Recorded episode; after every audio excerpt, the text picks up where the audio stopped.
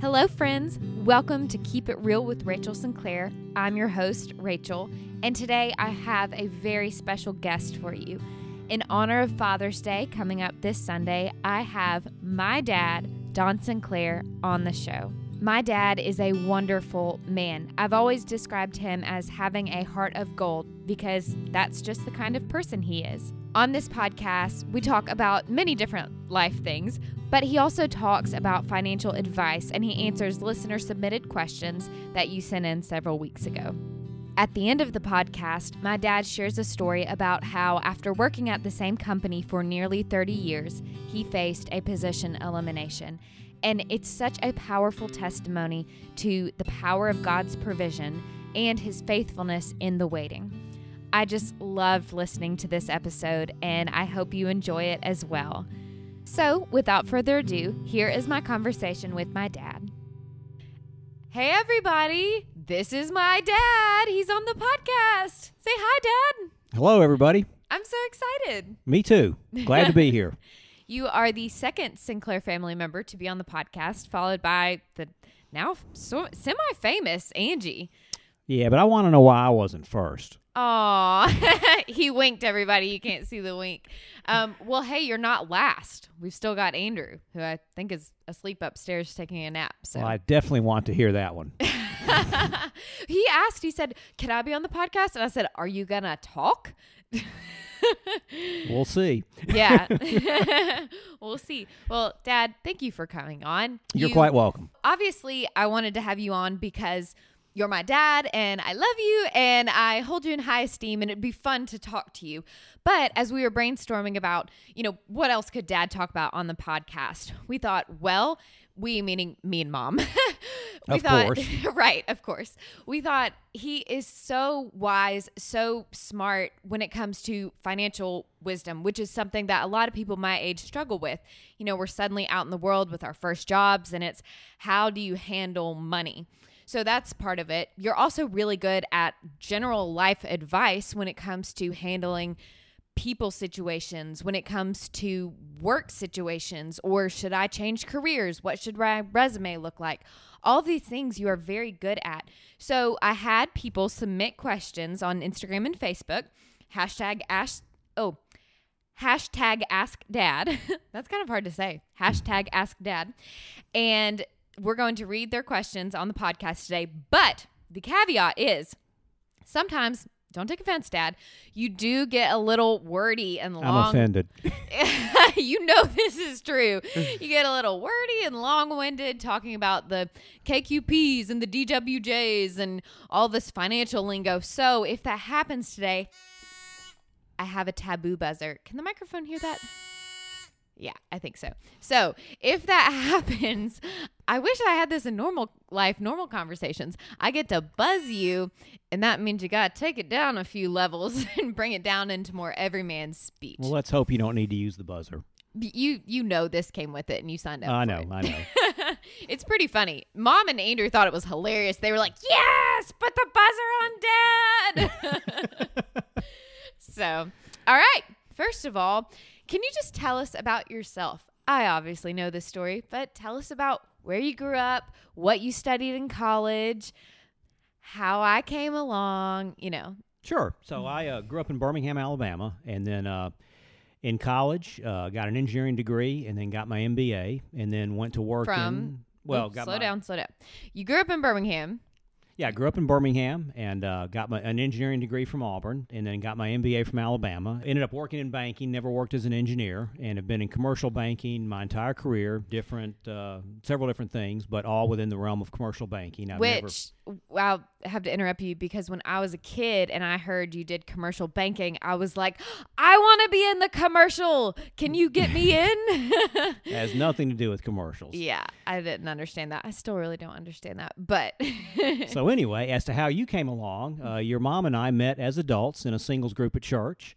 Got to be friends, and then uh, started dating after about a year or so of friendship, and uh, and then uh, got engaged, got married. So after we'd been married a couple years, and uh, we had our first child, and that was you. whoop woo!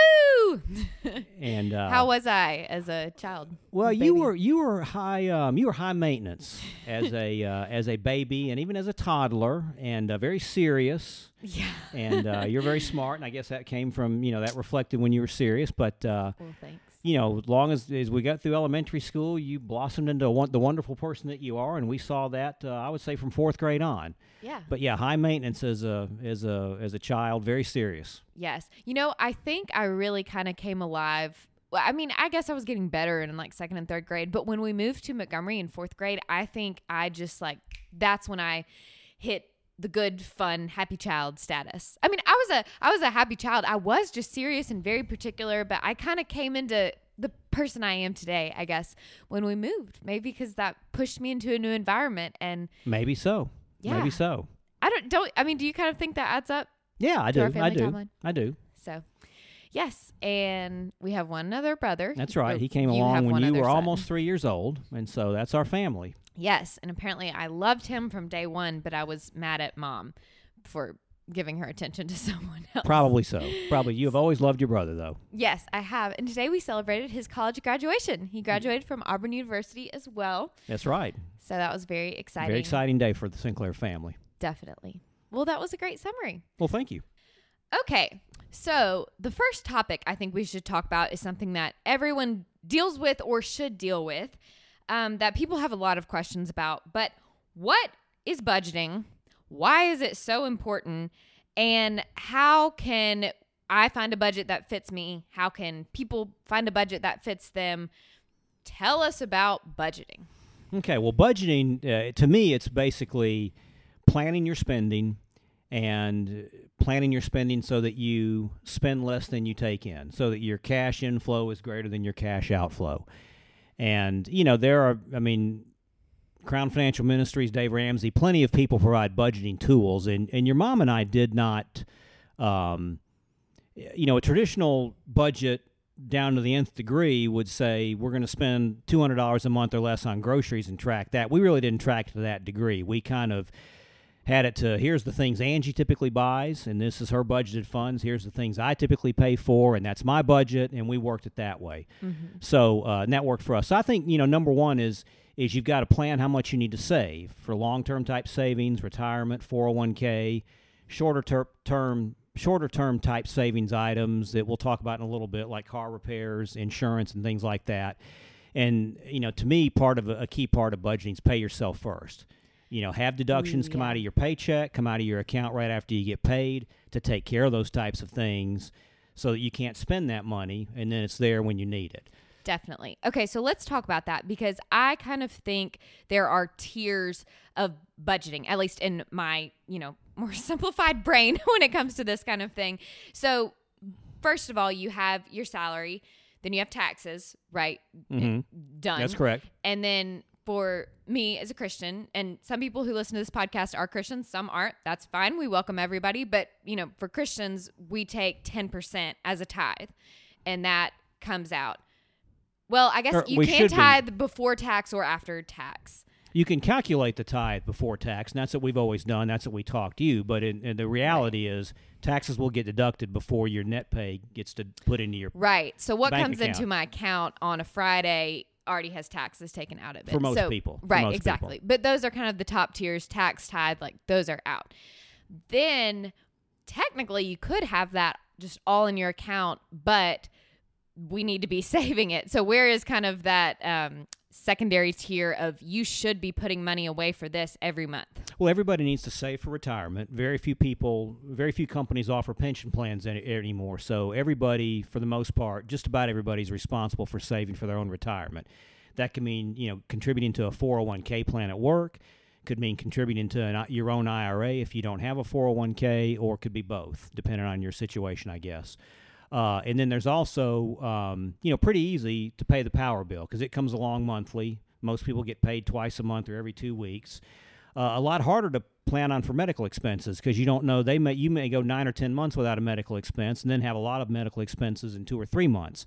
How do you plan for those? So I think for those non-monthly expenses, uh, it's important to make estimates of what you think your cost will be, and then um, you know ha- contribute so much uh, out of your paycheck every month, every payroll to some types of savings account so that you have money set aside for, as an example, medical expenses uh, when they when they come. Definitely. Okay, so we have retirement, whether that's 401k, Roth IRA, IRA, and you can get into the weeds of that. You know, you can do research and maybe you'll you'll speak to that later in this podcast, but whatever you're saving for retirement. Right second of those secondary categories is medical expenses. And this can be for doctor copays, for an emergency room visit, for, and when I kind of made this up, what I did was look at the past couple months and average out my medical costs per month, you know, with, well, I guess I did it over a period of a year actually.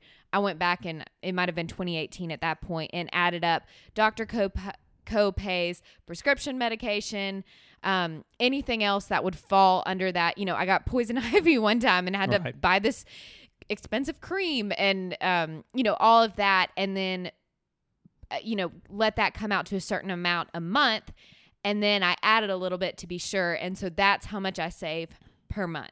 Um, that's that how be, I. Calculate. That would be one okay. way to do it for medical. Another would be to figure out. You know, some people might say f- go to their policy mm-hmm. figure out what their maximum out of pocket for the year is, divide that by 20, 24 if they get paid twice a month, and then contribute that. And then if they don't fully spend that, they've got some money left over to carry into next year. That's and true. some some employers offer health savings accounts where you can do that through a vehicle at work. Right, for sure. Okay, so that's number two in this category.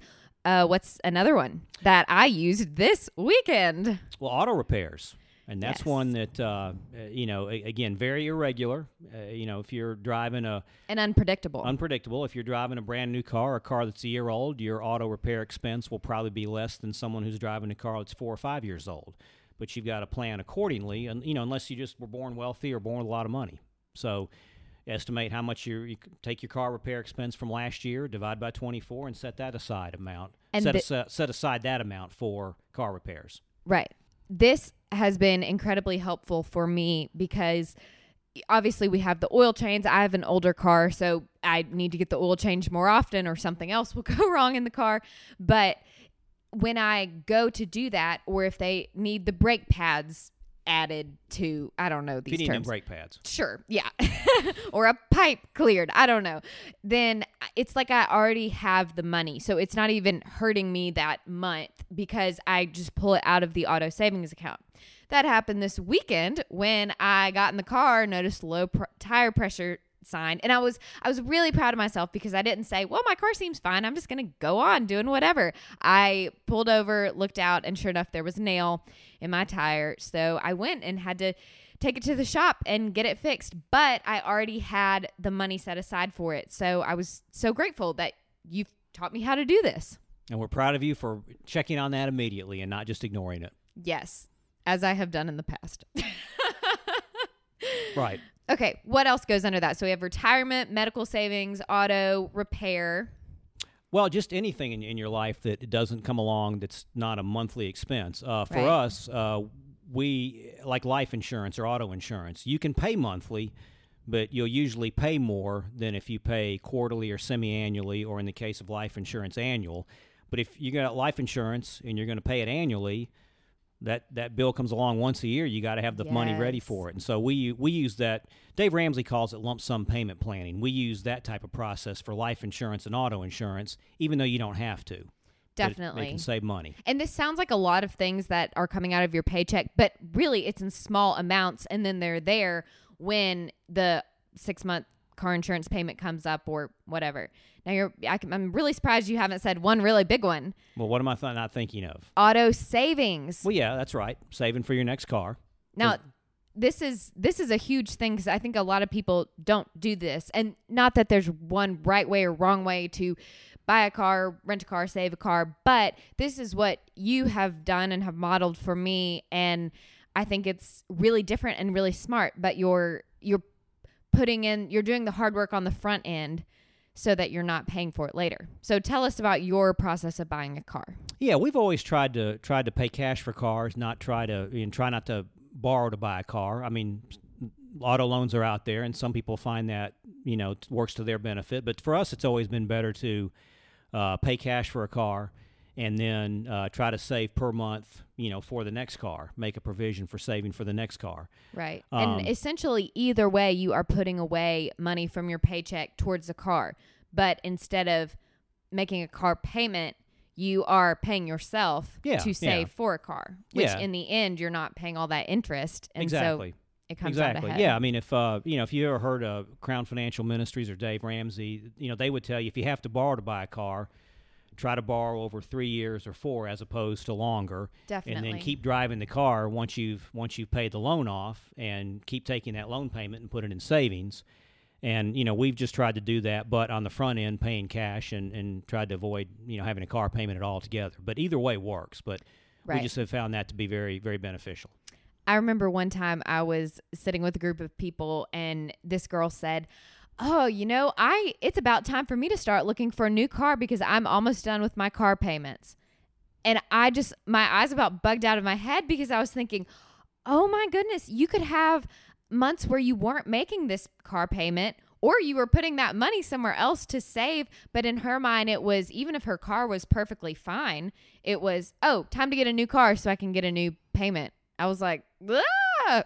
yeah, I mean, if you if you if somebody borrows to buy a car, and then as soon as the loan's paid, they get a new car, and they borrow to buy that car, they've always got a car payment, Right. and there's just there's just financial risk there. If you get become unemployed, um, you know, there, it's it's it's less risky to keep driving that car when the loan's paid for and save what you were making as a car payment. totally. Or if you have a an enormous medical expense that takes you by surprise, you know, Right. you can yeah, have flexibility there. Yeah. And then that third tier is what you were saying how you and mom did it where you have your spending, she has her spending or budgeting in this way, but I break mine down into six or so categories. I have clothing, food, well, grocery, which a lot of things go for, grocery and household items, entertainment. I even have a small coffee budget for every two weeks. You can laugh in the microphone. He's turning I'm away laughing. to laugh I'm laughing. because I do. I like coffee, and that's part of my. I like to walk down to Frothy and get a. It used to be two dollars and fourteen cents. Now it's two dollars and forty one cents. You may say I'm a moron by right now no, for no, no, no, that, no. but I know you love your coffee. I do, and I like to walk around downtown. So anyway, that's something important to me on a regular basis. So I budget for it. So you've got kind of the taxes, tithe, all of these other important save monthly or paycheck per paycheck savings, and then the other categories. So Well, I mean, when you say the other categories, like the regular monthly bills, right, Yeah, yeah, and- and regular monthly bills for sure. Yeah, So, and and those are obviously easier to plan for. I mean, because you get the power bill every month and you get paid twice a month or every two weeks, and but still, if you know, it's still important to you know spend less than you make. right, definitely. Okay, that was great, Dad. Well, thank you. Corona approved fist bump. There we go. Yeah. Okay. Question number two comes from good friend of the podcast, Mallory Marcus, also former guest on the podcast. She said, What are good starter investments for people in their 20s? How do you begin that process? I think the starting point, if you work for a company that offers a 401k plan, and especially one that provides a match, that's the starting point because uh, you want to contribute to that plan, take advantage of the tax advantage, and then also if there's a match, you want to contribute enough to get the full match. Otherwise, you're leaving money on the table. And then those plans will have, you know, usually a limited number of, of investments. And I would say the younger you are, the more you want to be in stock funds because, you, you know, that's the really the best investment over long periods of time. Let's say theoretically, if my company has a 2% match, I would be better advised to put all my money in long term savings towards that 2% rather than say, like, oh, 1% goes towards that match and I'm going to invest this other 1% elsewhere. You would say, put, it put all. the two put the two Okay. percent in the in the 401k plan. Perfect. And usually with most companies, it's maybe a, a three or a four or a five percent or even more. okay. And so yeah, it wouldn't it wouldn't make sense to be contributing three percent elsewhere, and nothing to your 401k plan, and and then not get the company match. Sure. Awesome. So that's the starting point. And then the other, the other, I mean, there's all kind of mutual fund options out there, um, and, and plenty of places to get good advice. I would say, you know, the the younger you are, the the more you need to be in stocks, and then as you get older, have a lower percentage, a sliding percentage. Oh, As you age, less percentage in stocks, more in bonds and and say cash. Uh, Okay. Mm, I okay, this could just be me being dumb. I thought bonds were super long term, so you would want to get bonds while you're young.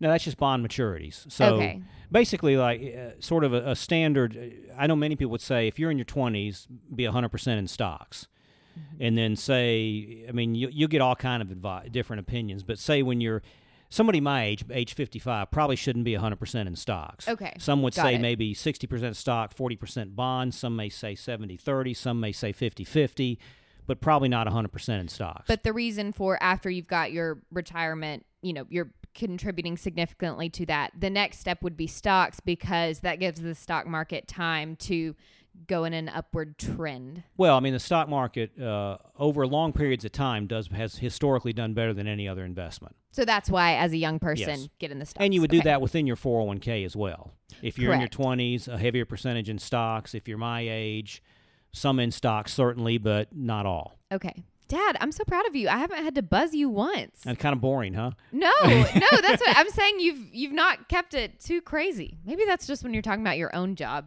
where we get all the crazy acronyms and No, it's uh, uh, it's You- been other things. good. It's been a sometimes the long answer is required, and y'all don't understand that. Ugh, yeah. All right, moving on to the second question. Okay, this is a good one.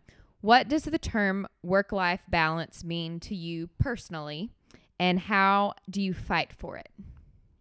Well, okay. First of all, so uh, I think um, you know in most white collar jobs, which is what I've had, uh, you know, salaried employee, um, you know, you got you have to take the long term view because work work life balance. I've run into this as a manager.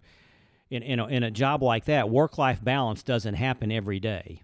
If it's going to happen, it's going to happen on average. You know, so it doesn't mean if I want work life balance, you know, unless I'm in an hourly type job, I can't plan on clocking in at eight and clocking out at five. You know, some days I can wrap up at three if I need to and go, you know, see a, a child's baseball game or something. Sometimes I'm working till seven. But you know, I've got to look at the job. I have I've had to look at my job on average. Do I have work life balance on average? And you know what that means is, I mean, a a job could require you to work maybe, you know, sixty or seventy hours, uh, you know, to get through a special project. But if it's requiring that week in, week out, and I don't have enough time for family, don't have enough time to take care of my household responsibilities, then then the work life balance is not there. That's a really good answer. I don't know what I expected, but it wasn't that. But kind of, you're saying kind of zoom out and look at work life balance as a whole over the long term, not just, oh, I've had a really, really hard week. I'm awful at work life balance. Yeah, yeah, Yeah. Or this job, you can't just look at one week and say this job's not letting me have work life balance. Great answer. Okay. Re- this is a really relevant question in today's world. We're recording this on May 24th, 2020, so in the middle of the coronavirus pandemic. This question says Do you recommend increasing beyond a six month emergency fund post coronavirus, or I guess even during coronavirus, if working in a volatile industry? Well, I think that uh, yes, Oh, oh, not done. a little more of the question. Or would that money be better served growing elsewhere? Well, I think you know there's no right or wrong answer to that question. I think uh, I would say in general, if you're early in your career, you know somebody in their 20s in banking. I'll talk about what I know. Somebody in their 20s, you know, two or three years experience, all other things being equal, would probably have an easier time finding a job than someone who's age 55, you know, my age. Uh, you know, so I need to have more at my age in savings for potential job loss than somebody who's in their 20s in general. You know, if, if your if your industry is more volatile, then that would argue for more. If uh, if you're older, that would argue for more. If you don't want to relocate, that would argue for having more because if you're willing to lo- relocate, you've got more options, in, at least in theory. But if you're, you know, for family reasons or whatever, have to stay in the city where you're currently located, that would argue for more savings. So you know, I mean, some people I think teach you know have a three month reserve as, as a minimum, and then try to get it to six, and then I I feel like at my age I would need more than six. Okay. What if, let's say hypothetically, I am in an industry very affected by COVID and I have six months worth of savings, and then I don't have a 401k match or any kind of retirement match. would it be better served to put money into a retirement savings where I don't have access to that money? Or should I build up more savings because of coronavirus in the industry I'm in? I would say if, if you you know it's, it's an individual decision. There's no right or wrong answer.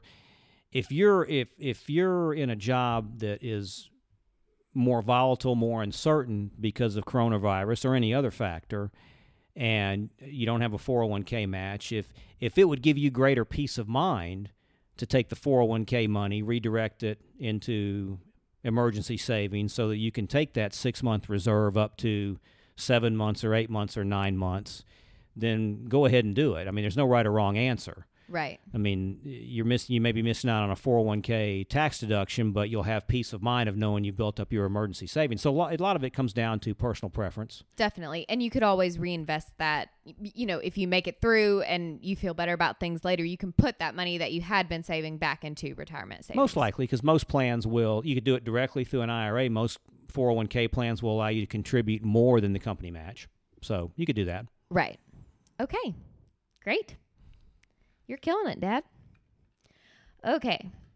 You have reviewed hundreds, probably thousands of resumes in your career. Would you say that's correct? I would say hundreds, Hundreds. not thousands. Okay. I'm trying to make you sound oh really me too- jazzed up. You give me too much credit. Thousands of resumes. Um, okay, hundreds of resumes in your career. What do you look for in a resume, and how can someone make a resume stand out? Well, I think first of all, um, in today's world, if you most people apply for jobs online, and so you know, and I learned this uh, a few years ago. You know, it, it's important to have key industry buzzwords in your resume to get through a lot of the automatic filters that a lot of these a, a lot of HR departments use. So it's not so much Don's secret use buzzwords. It's just that you want to use bud, buzzwords that are applicable to your industry and the kind of job that you want, so that you get through a lot of the automatic filters. If if you think about a job that's posted on Indeed, how many people will apply for it? A lot, a lot more than any one person can review. And so there's usually some type of algorithm that involves reviewing the resume for key buzzwords, and so you want to you want to have that in there. Definitely, and read the job description for key buzzwords specifically for that position Yeah, as well. yeah. Read the job, and, and maybe if, if you know somebody in HR in that industry, you know, have somebody review it. That's what I did one time a few years ago. She reviewed my resume and said, "Yeah, you, for what you want to do, you've got all the right key buzzwords in there." So I love getting people to review my stuff, Mhm. and um, I review it for my friends. You know, it just it gives that outside perspective. Yeah, yeah. Now, people will sometimes teach to format resume formats other than chronological. I prefer chronological. Now, that doesn't mean that they're right, but when I get one that's non chronological, I tend to try to Piece you know, it together put- yourself piece it, anyway. Piece it together myself. uh, you know, if you if there's a reason for a gap on your resume, that's fine, but be ready to answer the question. I tend to always ask about a gap, and uh, you know, I always tend to and again, to that's not to say that that's the end of the world Right. if you have a gap. yeah, a gap can be fine, but just have your reason ready. Yeah, and don't be caught off guard when somebody asks you about the gap. Right. The other thing I tend to do that not every manager does is uh, I get a resume and I'll go look people up on LinkedIn. And then, not that they're, you know, sometimes people may put everything on a LinkedIn profile and they may not have everything on a resume because they're trying to keep it to one page or two pages. And so that's not necessarily wrong, but mm-hmm. it'll catch my eye if something's on a LinkedIn profile, it's not on a resume, may or may not ask about it. Do you now you are off the grid as far as socials aside from LinkedIn? Right. Do you look people up on Facebook or Instagram or Twitter? I do not. Okay. But a lot HR, of people but, do though. but HR could, and, and hiring managers could. So you need to be prepared. Definitely. Can you talk about being honest on your resume because I know you that's that's really important. Yeah, I mean, I, th- I think you want to you want to present yourself in the best possible light, but you don't want to go so far as to where you're rep- misrepresenting yourself. So honesty is important. Uh, embellishing, maybe that's too strong of a word. You know, some people might encourage that. I think you ought to be honest, present yourself in the best possible light, but you know, make sure it honestly portrays what you've done and what you can do. And same for a questionnaire or more aside from the resume, more detailed steps that come with an application. You would rather someone be honest about whether they have something legal in their past or any other thing that might be questionable. You say be honest on the front end and which gives yourself an opportunity to explain rather than try to slide by and have someone catch yeah. it. Yeah, because I think you know I've um, I um, have had. I know you know companies when they hire somebody, most companies do a background check, different levels, different companies, and I've actually you know seen circumstances where something didn't show up on a background check for a person, then it showed up on the same person a few years later. You know, and the question is why didn't get you know you wonder why didn't it get caught, but yeah, you just want to be honest about everything. Definitely. It's the graduate. Da da da da da da. Andrew, come say hi to the podcast. Come on, I see you walking. Is this your dream or your nightmare? Hello, internet. Oh, why do you sound like a robot? Sound normal. He says he sounds normal. Um, I don't Andrew, think do you want to give us some advice that you've learned in college? It's like a mini graduation speech right here. Don't wait to the last minute to do stuff. Oh, that was good advice. Get back down there. I, we can't hear you at all if you're not in the microphone. Don't wait to the last minute to do stuff. Have you learned that by experience? A lot of experience. That's great. Anything else? That's the taboo buzzer. I actually haven't had to use it on dad yet. That's amazing. I know. Any other pieces of life advice? um Graduation advice? Advice to new people going into college? Don't wait to the last minute to do stuff. Well, we know what Anders learned. Yep. A lot about trees. yes, you've learned a lot about trees. Do you have a favorite tree? I have a lot of trees that I like. Um Do you have a most hated tree? sweet gum. Why do you hate sweet gums? It grows everywhere. Oh. It's a pioneer species, so it'll just grow wherever it wants. So it's not like made in a covered wagon going out west. Pioneer species. You think differently than most people. He's smiling. You can't see it, but he's laughing at me. Not really. It's more of a pity smile. But anyway, Aw, I don't want to. Andy. I don't want to interrupt. You can go back to dad. All right. Bye, podcast. Thank you. Bye, graduate. Well, that was entertaining. Okay. Great, great answer on the resume thing. We have another great question. What is your advice for buying a home for the first time? What should you look for as far as mortgages, loans, everything else? Well, I would say, um, you know, first of all, uh, you know, when we, it's been a long time since we had to look for a mortgage loan, so my knowledge is probably dated.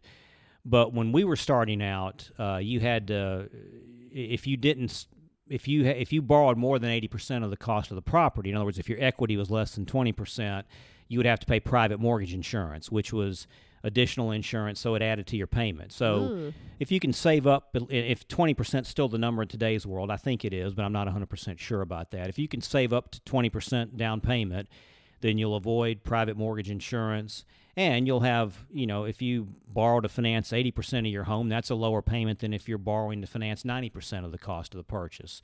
So, bigger your down payment, the less of a loan you'll have. Right. Bigger down payment, less loan. Yeah, obviously it's kind of basic stuff. You know, different mortgage lenders have different rates. You know, some have a rate no points, some have a lower rate with points, and so you you know you got to work through all those things as you try to find a mortgage. The other thing we've always preferred a fixed rate mortgage, um, and again, when we were when we were shopping for our mortgage, variable rate mortgages were an option. They would give you a lower payment. A lot of times the payment was locked in for five years, but then the rate can mm. increase, the payment would increase, and I we just not like that. we just didn't want to take that risk. I mean, people would say, well, if you know you're not going to be in your home for more than five years, go with an adjustable rate mortgage. Well, I always felt like I didn't, I didn't know anything to that degree of certainty. So we just always preferred fixed rate, even though it was, you know, traditionally been a little higher than the initial rate on an adjustable rate mortgage. this might be an oversimplified question, but if you had someone who could basically get their buy a house faster, but maybe they did not have as much of the down payment and they had to pay a longer or higher rate for the mortgage, but they could start doing that now rather than paying money out for rent. Would you recommend that or would you recommend someone in that position say, "You know what? I'm going to pay rent for a couple more years while I'm saving to then get a better mortgage, better rate, you know, a greater portion of the down payment." Does that make sense? I might need to buzz myself. Was that confusing? Well, let me take a stab. It, it does make sense, at least to me, and maybe that says something about me. But well, first of all, there's no there's no right answer. I mean, because you don't know how much how much money these people have in savings that you're talking about hypothetically. but people, but I will yeah. I will say this: when I was growing up, uh, when my parents bought a house when I was a kid, and even when I was a young adult, there was sort of this this um mentality of, well, buy as much house as you can afford. You know, stretch a little bit when you buy that house Uh-huh. because you know you'll have career progression, your income will grow, your payment will stay the same. If you got a fixed rate mortgage, you'll grow into it. And I think a lot of that thinking kind of got turned upside down on its head 10 years ago when the country went through the Great Recession. You know, I think one thing that came out of the Great Recession is people started recognizing that it's okay to rent. You know, whereas when I was growing up, you know, you were people thought you were wasting money if you were renting because you were missing out on the tax deductibility of the mortgage interest. Right. You know, you were you were uh, paying money to someone else when you could, you know, be you know making loan payments on your own house, and all that's valid. But there's nothing wrong with renting until you're ready to buy a home. Okay. And Th- I think that's a great, simple, correct answer to. Yeah, every, there's it's nothing, everybody's individual yes, situation, but there's nothing wrong with renting, yes. until you're ready to buy a home. nothing wrong with renting until you're ready to buy a home. Right. That's kind of nothing wrong with renting until you're no, I'm not singing. nothing wrong with renting until you're ready. Oh, nothing, nothing wrong with renting until you're ready to buy a home. Hey, yeah, I like it. if you like that, go with it. Um, one of my newly married friends says, "Do you have general financial advice for newlyweds as far as combining bank accounts or managing money together?" Well, um, I will tell you this: we've already talked about budgeting, Yes. and so that's I would say that's part of it. Paying yourself first, spending less than you make, budgeting, all that that we've already talked about. Uh, you know, I, I know a lot of Christian financial planners would say that um, a husband and wife should have one checking account so they all know what the spending's, how the spending's going, no secrets, that kind of thing. Uh, you know, when your wife, your mom and I got married, uh, the way things were in banking was you could, there could be severe, uh, there could be uh, career impediments if you had too many overdrafts. And we never wanted the communication snafu to cause overdrafts on a Right. So we always we always kind of went against that grain and had separate accounts, but we still knew what each other was spending money on. So whatever works for you. For us, it mm-hmm. just turned out to be separate accounts. So that, again, however much Angie needed for the things that she typically buys, groceries, clothes, stuff like that, that's what would get deposited from my paycheck into her account. But you know, communication's important. Right. Either See, way. that's probably the main point is that you get everything on paper, you look at everything together and make decisions Yeah, about what you're doing. Good deal. Okay. And lastly, I kind of gave you a heads up beforehand and asked if you would be willing to share this, but um, about three years ago, three years ago, two years ago, Almost three years. almost three years, you well, you had worked for the same company for almost 30 years, your whole career, almost 30 years. And then you experienced a position elimination. And that was just a huge, I don't want to say surprise because you've thought about this for a long time, but you, you know, it was something that you had hoped would never happen, but it did. Um, and so I was wondering if you would share that story with us. Yeah, yeah, I'd be glad to. So I did. I, I'd worked with one company for 29 plus years, almost 30. And, uh, you know, I think everybody, if, if you say, what are you most afraid of or what's something you're really afraid of, you know, uh, for me, the answer to that question would have been losing my job, being unemployed. or something happening to your precious family members. Yeah, Right. yeah, yeah. That, well, I, I mean, know. Just, you know, obviously, obviously. I know, I'm teasing. So, um, but yes, no, that was a serious. Yeah, you know, so I did think about that. And obviously, you know, people today don't spend their entire working career with one company. That's, you know, that was something that was done in my father's generation, maybe some in my generation, but not much, hardly at all in your generation. And so, but I, and, and on resume on LinkedIn, it looks like two companies from an acquisition, but it was really just one. And so uh, there was a position elimination, and um, you know, it was really a surprise. And I find I found out about it maybe four months in advance, which was a blessing because I was able to start networking. Uh, but it was interesting. Um, there was somebody had uh, several years ago. I had come across this book called The Red Sea Rules by Robert Morgan, and I thought, yeah, it looks like an interesting book. I need to read that. I never did. Well, when I found out that I was going to lose my job, I got interested and I read that book. And uh, the whole premise of that book is uh, it, sort of the subtitle, I think, is the God who led you into it will lead you out of it. And if you think about the Israelites when they left Egypt, the Exodus, God led them to the brink of the Red Sea where they were trapped by Pharaoh's army. They didn't just wander there by accident. God Right. wasn't wringing his hands up in heaven thinking, oh no, there's Pharaoh's army. What are we going to do? He led them there. Right. and he led them there so he could do something miraculous. Now, I'm not saying that he leads us so he can do something miraculous, but you know, I was Sometimes he does. I was comforted even before reading that book, but I was really comforted after reading that book that okay, so this has caught me off guard, but hasn't caught God off guard, has not caught God off guard, Right. and so that was a comfort. And uh, you know, I was really, you know, part of me was like really hoping that I'd find a new job, have one lined up when I left, and I didn't. So I really had to leave without knowing where the next job was going to come and that was from. hard. Like that was it- hard. Yeah, or when it was going to come. Mm. But there was a peace there because I knew God was in control. And I think it also helped me handle it correctly. I really wasn't, you know, mad at the company or mad at the people involved. I just knew, you know, I guess from a secular standpoint, these things happen in business, but spiritually, I really knew that God was in control. And I was able, able to tell some people at work that, you know, that, uh, you know, tell somebody who's probably a non-believer, well, this, you know, this didn't catch God off guard, so I'm just trusting Him and, you know, hoping for the best. And so, and it worked out. I mean, I was uh, out of work for three months, and I had a severance that was more than three months. and that's com- something you had prayed specifically yeah, for. I too. prayed, please don't let me lose my job, be unemployed. But if I am, you know, please bless me with a severance or other resources that will last longer than That's the a. I mean, that is a specific prayer. It's a specific prayer, yeah. And- And, so Yes. it was a really, uh, it was a real blessing. And I'm really, I'm, I'm in a job similar to one maybe that was a job now that's similar to two or three jobs at my previous employer that was really a better fit. So it really all worked out well, Mm-hmm. really great.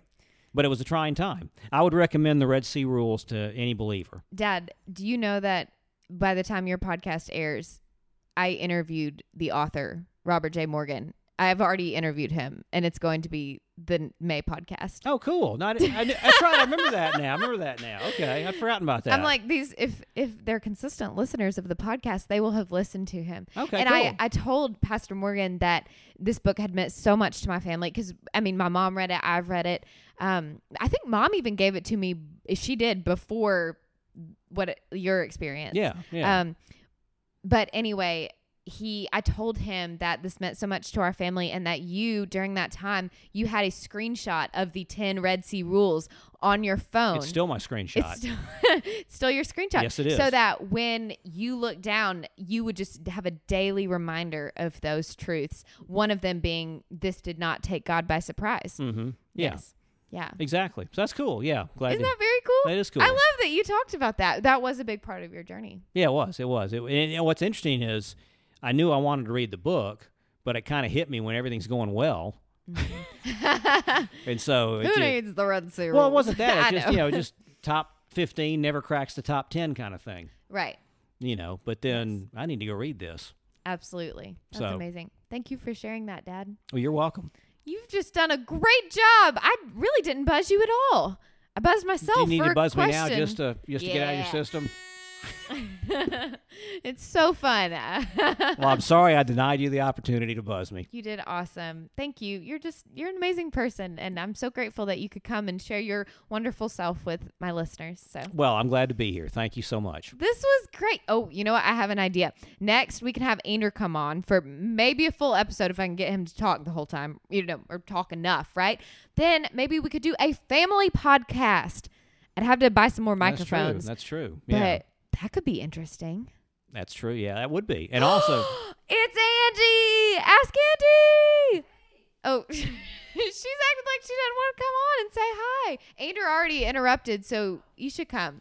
Say hi to the podcast. Hello, podcast friends. They I can't miss hear you. You got to get closer. I said, "Hello, podcast friends. Di- friends, I miss you." Yes, I'm sure they miss you too. They love you. Well, You're a hit. It was a lot of fun to be on it. That's for sure. Well, we just wrapped up Dad's, and he killed it. He did amazing, and I I knew he would. I didn't even have to buzz him. Yay! I'll let her do an honorary buzz. I buzzed myself for a complicated question I asked. Well, I'm proud. I knew he would. He knows a lot and heed his advice. Heed his advice. All right. Well, that's a wrap. Thank you, Dad. You're welcome. Ah, was that not so much fun? I hope you enjoyed that. I am so proud of my dad. He did a great job, and I'm so grateful he came on the show to share his advice. If you like what you hear, please support this podcast by giving it a rating, five stars preferably.